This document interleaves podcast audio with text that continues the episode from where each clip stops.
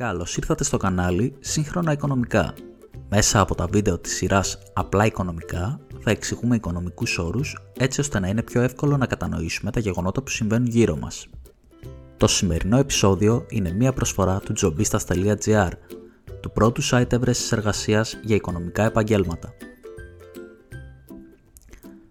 Για να ανεβάσετε το βιογραφικό σας δωρεάν ή στην περίπτωση που έχετε επιχείρηση να ανεβάσετε την αγγελία σας, θα βρείτε στην περιγραφή το link του site. Πάμε να δούμε το σημερινό μας θέμα. Πληθωρισμός. Τι είναι ο πληθωρισμός; Όπως θα έχετε παρατηρήσει, οι τιμές των προϊόντων στα ράφια των σούπερ μάρκετ αλλάζουν και όταν λέμε αλλάζουν, εννοούμε ότι τις περισσότερες φορές αυξάνονται. Γιατί όμως συμβαίνει αυτό; Γιατί το ίδιο πακέτο μακαρόνια αξίζει φέτος 10 λεπτά παραπάνω από ό,τι πέρυσι; Οι πιο μεγάλοι σίγουρα θα θυμάστε ότι κατά τη δεκαετία του 90 και πιο πριν το φαινόμενο ήταν ακόμα πιο έντονο. Οι τιμές ανέβαιναν κάθε χρόνο, η αξία των χρημάτων μας έπεφτε και εκδίδονταν συνεχώς νέα χαρτονομίσματα μεγαλύτερης ονομαστικής αξίας. Αυτή η αύξηση των τιμών ονομάζεται πληθωρισμός και ο πληθωρισμός μας δείχνει πόσο ανέβηκαν οι τιμές κατά μέσο όρο. Πώς μετράται ο πληθωρισμός, Όταν υπολογίζεται η μέση αύξηση των τιμών δίνεται μεγαλύτερη βαρύτητα στις τιμές των προϊόντων για τα οποία δαπανώνται περισσότερα χρήματα από τους καταναλωτές, όπως για παράδειγμα το ηλεκτρικό ρεύμα, σε σχέση με τις τιμές των προϊόντων για τα οποία δαπανώνται λιγότερα, παραδείγματος χάρη η ζάχαρη ή τα γραμματόσημα. Κάθε νοικοκυριό όμως έχει διαφορετικές καταναλωτικές συνήθειες. Κάποιοι έχουν αυτοκίνητο και τρώνε κρέας, άλλοι μετακινούνται μόνο με τα μέσα μαζικής μεταφοράς ή είναι χορτοφάγοι. Οι μέσες καταναλωτικές συνήθειες του συνόλου των νοικοκυριών καθορίζουν τη βαρύτητα που αποδίδεται στα διάφορα προϊόντα και υπηρεσίες κατά τη μέτρηση του πληθωρισμού. Για τη μέτρηση του πληθωρισμού λαμβάνονται υπόψη όλα τα αγαθά και υπηρεσίες που καταναλώνουν τα νοικοκυριά, όπως για παράδειγμα είδη καθημερινής χρήσης όπως τρόφιμα, εφημερίδες, βενζίνη κτλ., διαρκή αγαθά, παραδείγματος χάρη είδη ένδυσης, ηλεκτρονικοί υπολογιστές, πλυντήρια, ψυγεία, αλλά και υπηρεσίες, παραδείγματος χάρη κομμωτήρια, ασφάλειες και ενοικιαζόμενες κατοικίες. Τι προκαλεί όμως πληθωρισμός στις τιμές, το φαινόμενο του πληθωρισμού είναι ένα από τα πιο σύνθετα και ενδιαφέροντα φαινόμενα. Γενικότερα, μπορούμε να χωρίσουμε τις αιτίες ανόδου των τιμών των προϊόντων σε δύο κατηγορίες ή στον συνδυασμό των δύο παρακάτω λόγων. 1. Πληθωρισμός ζήτησης. Ο πληθωρισμός ζήτησης δημιουργείται συνήθως λόγω δημοσιονομικών ή νομισματικών φαινομένων. Ξέρω ότι δεν καταλάβατε τίποτα και θα το εξηγήσουμε με απλά λόγια. Η ζήτηση και η προσφορά των προϊόντων βρίσκονται συνήθως σε μια ισορροπία Συχνά όμως η ισορροπία αυτή διαταράσσεται από εξωγενείς παράγοντες. Όταν οι άνθρωποι αποκτούν περισσότερα χρήματα να καταναλώσουν, χωρίς όμως ταυτόχρονα η παραγωγή να αυξάνεται, τότε οι τιμές αυξάνονται. Για να δούμε ένα απλό παράδειγμα. Έστω ότι το συνολικό εισόδημα των κατοίκων ενός χωριού είναι 100 ευρώ και το μοναδικό προϊόν που μπορούν να αγοράσουν οι κάτοικοι του είναι 100 κιλά ντομάτες. Σε αυτή την περίπτωση, οι ντομάτες κοστίζουν 1 ευρώ το κιλό. Έρχεται τώρα η κυβέρνηση και δίνει αύξηση στους κατοίκους και το συνολικό εισόδημα είναι 110 ευρώ. Αρχικά, αυτός που πουλάει τις ντομάτες το ξέρει, άρα θα ανεβάσει τη τιμή στο 1,1 ευρώ το κιλό. Ακόμα όμως και αν αυτός δεν το έχει καταλάβει, θα δει ότι οι ντομάτες του τελειώνουν πριν βγει ο μήνας. Άρα έχει δύο επιλογές. Ή θα κρατήσει σταθερές τις τιμές και κάποιος δεν θα αγοράσει ντομάτες ή για να μην μείνουν τα ράφια του άδεια, βλέποντας τη δυνατότητα να βγάλει παραπάνω λεφτά, θα ανεβάσει την τιμή. Ακόμα και αν αυτό δεν συμβεί το πρώτο μήνα, σύντομα η αγορά θα έρθει και πάλι σε ισορροπία, έτσι ώστε οι ντομάτες να φτάνουν και πάλι για όλους σε μια πιο υψηλή τιμή. 2. Πληθωρισμός προσφοράς. Το ίδιο θα συμβεί όμως στο παραπάνω παράδειγμα και στην περίπτωση που μειωθούν οι ντομάτες. Έστω τώρα ότι το εισόδημα παραμένει στα 100 ευρώ και η παραγωγή ντομάτας μειώνεται στα 91 κιλά αντί για 100. Αν κρατηθεί η τιμή σταθερή στο 1 ευρώ, πρώτον, ο μπακάλι θα βγάλει λιγότερα χρήματα, 91 ευρώ αντί για 100, ενώ κάποιοι θα έχουν λεφτά τα οποία δεν θα έχουν καμία αξία, αφού σύντομα δεν θα υπάρχουν αγαθά να αγοράσουν. Για να μην μείνουν χωρίς φαγητό, είναι πιθανό να προτείνουν στον μπακάλι να πληρώσουν κάτι παραπάνω για να πάρουν ντομάτες.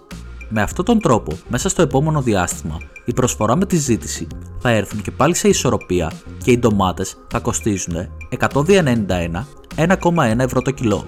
Ποια είναι η πολιτική της Fed και της Ευρωπαϊκής Κεντρικής Τράπεζας σχετικά με τον πληθωρισμό; Ο πληθωρισμός είναι καλό να υπάρχει καθώς η προσδοκία των καταναλωτών ότι οι τιμές θα ανέβουν τους οδηγεί να καταναλώσουν περισσότερα χρήματα σήμερα και έτσι τα εργοστάσια παράγουν περισσότερα προϊόντα τα οποία είναι διαθέσιμα να καταναλωθούν, άρα δίνουν περισσότερα και μεγαλύτερα μεροκάματα οδηγώντας σε ανατροφοδοτούμενη ανάπτυξη.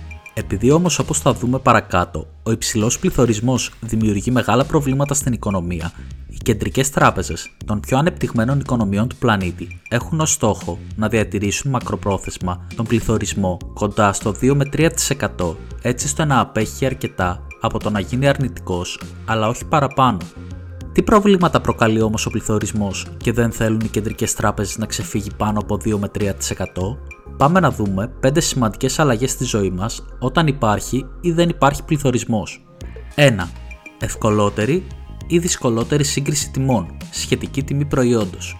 Οι καταναλωτές, όταν δεν υπάρχει γενικευμένος πληθωρισμός, μπορούν να συγκρίνουν άμεσα τις τιμές των προϊόντων. Αν ανέβει το γάλα 3% και τα άλλα προϊόντα μείνουν σταθερά, μπορούν να αποφασίσουν αν θα συνεχίσουν να αγοράζουν γάλα ή αν θα το υποκαταστήσουν με κάτι άλλο.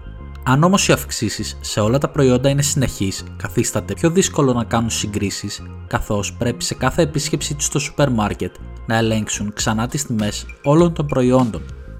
2. Αποφυγή υπεραποθεματοποίησης.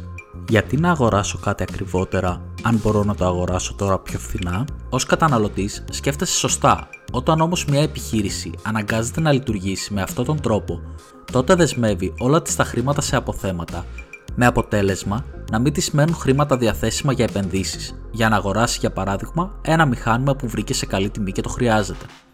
3. Μείωση κόστους δανείων.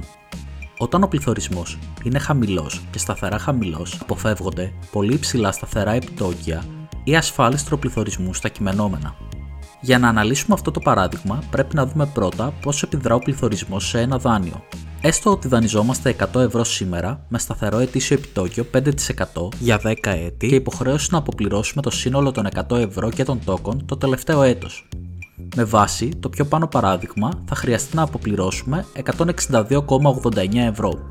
Αν ο πληθωρισμός την πρώτη χρονιά είναι στο 3% αλλά μετά ανέβει στο 8% για όλα τα επόμενα χρόνια, τότε η τράπεζα θα χάσει 43 ευρώ στο τέλος της δεκαετίας καθώς για να αποπληρώσουμε τα 100 ευρώ που μας έχει δανείσει πριν από 10 χρόνια, θα έπρεπε να πάρει πίσω τουλάχιστον 205,9 ευρώ. Δηλαδή, για να το πούμε πιο απλά, σε 10 χρόνια, αν ο πληθωρισμός το πρώτο έτος είναι 3% και όλα τα επόμενα χρόνια 8%, θα μπορείς με 205,9 ευρώ να αγοράσεις τα ίδια αγαθά που μπορείς σήμερα με 100 ευρώ.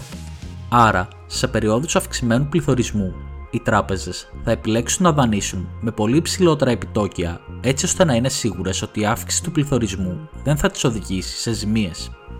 4. Ενίσχυση σταθερότητας του χρηματοπιστωτικού συστήματος.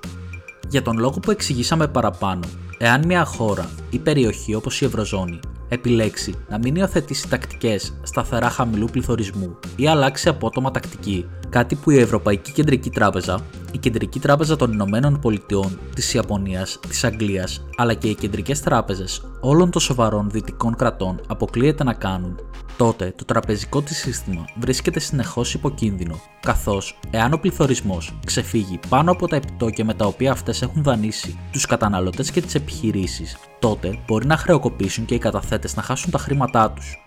5. Μείωση διαθέσιμου εισοδήματος και αξίας μετρητών.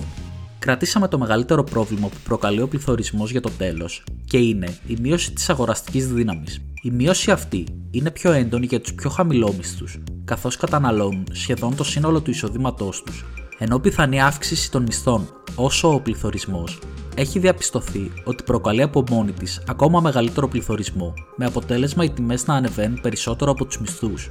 Έτσι, η αύξηση των μισθών έχει νόημα όταν είναι μεγαλύτερη του πληθωρισμού, αλλά υποστηρίζεται από αντίστοιχη αύξηση της παραγωγής, καθώς σε αυτή την περίπτωση έχουμε περισσότερα αγαθά διαθέσιμα και περισσότερα χρήματα να καταναλώσουμε. Άρα, η αύξηση του μισθού δεν προκαλεί πληθωρισμό. Άλλωστε, συχνά από τη στιγμή που λαμβάνουμε τον μισθό μέχρι να τον καταναλώσουμε, μεσολαβεί ένας μήνας και έτσι, μέσα σε αυτό το μήνα, το χρήμα έχει ήδη χάσει την αξία του αν υπάρχει υψηλός πληθωρισμός. Αυτός είναι και ο ακριβής λόγος που οι χαμηλόμισθοι πλήττονται περισσότερο, καθώς τα χρήματα που κερδίζουν φτάνουν ίσα ίσα για την κατανάλωση που έχουν ανάγκη και δεν περισσεύουν χρήματα να επενδυθούν και να έχουν απόδοση μεγαλύτερη του πληθωρισμού, όπως συμβαίνει με τους πλουσιότερους. Γιατί μια κεντρική τράπεζα αυξάνει ή μειώνει την ποσότητα του χρήματος, τι συνέβη στη Γερμανία κατά τη δεκαετία του 1920 και ο πληθωρισμός έφτασε περίπου στο 29.500% τον μήνα, κάνοντας τις τιμές των προϊόντων να διπλασιάζονται κάθε 4 μέρες, γιατί οι Ηνωμένες Πολιτείες Αμερικής είναι πιο ανθεκτικές στον πληθωρισμό όταν μεταβάλλεται η προσφερόμενη ποσότητα δολαρίων, είναι καλό να μην υπάρχει πληθωρισμός ή να είναι αρνητικός. Όλα αυτά θα τα δούμε σε επόμενα επεισόδια. Σας ευχαριστούμε πολύ που παρακολουθήσατε το σημερινό μας επεισόδιο. Αν σας άρεσε αυτό που είδατε και ακούσατε, μην ξεχάσετε να κάνετε like και subscribe, πατώντας και το καμπανάκι για να σας έρχεται ειδοποίηση όταν βγάζουμε νέο επεισόδιο. Επίσης, μπορείτε να μας γράψετε στα σχόλια άλλα οικονομικά ζητήματα και άλλους οικονομικούς όρους που θέλετε να αναλύσουμε.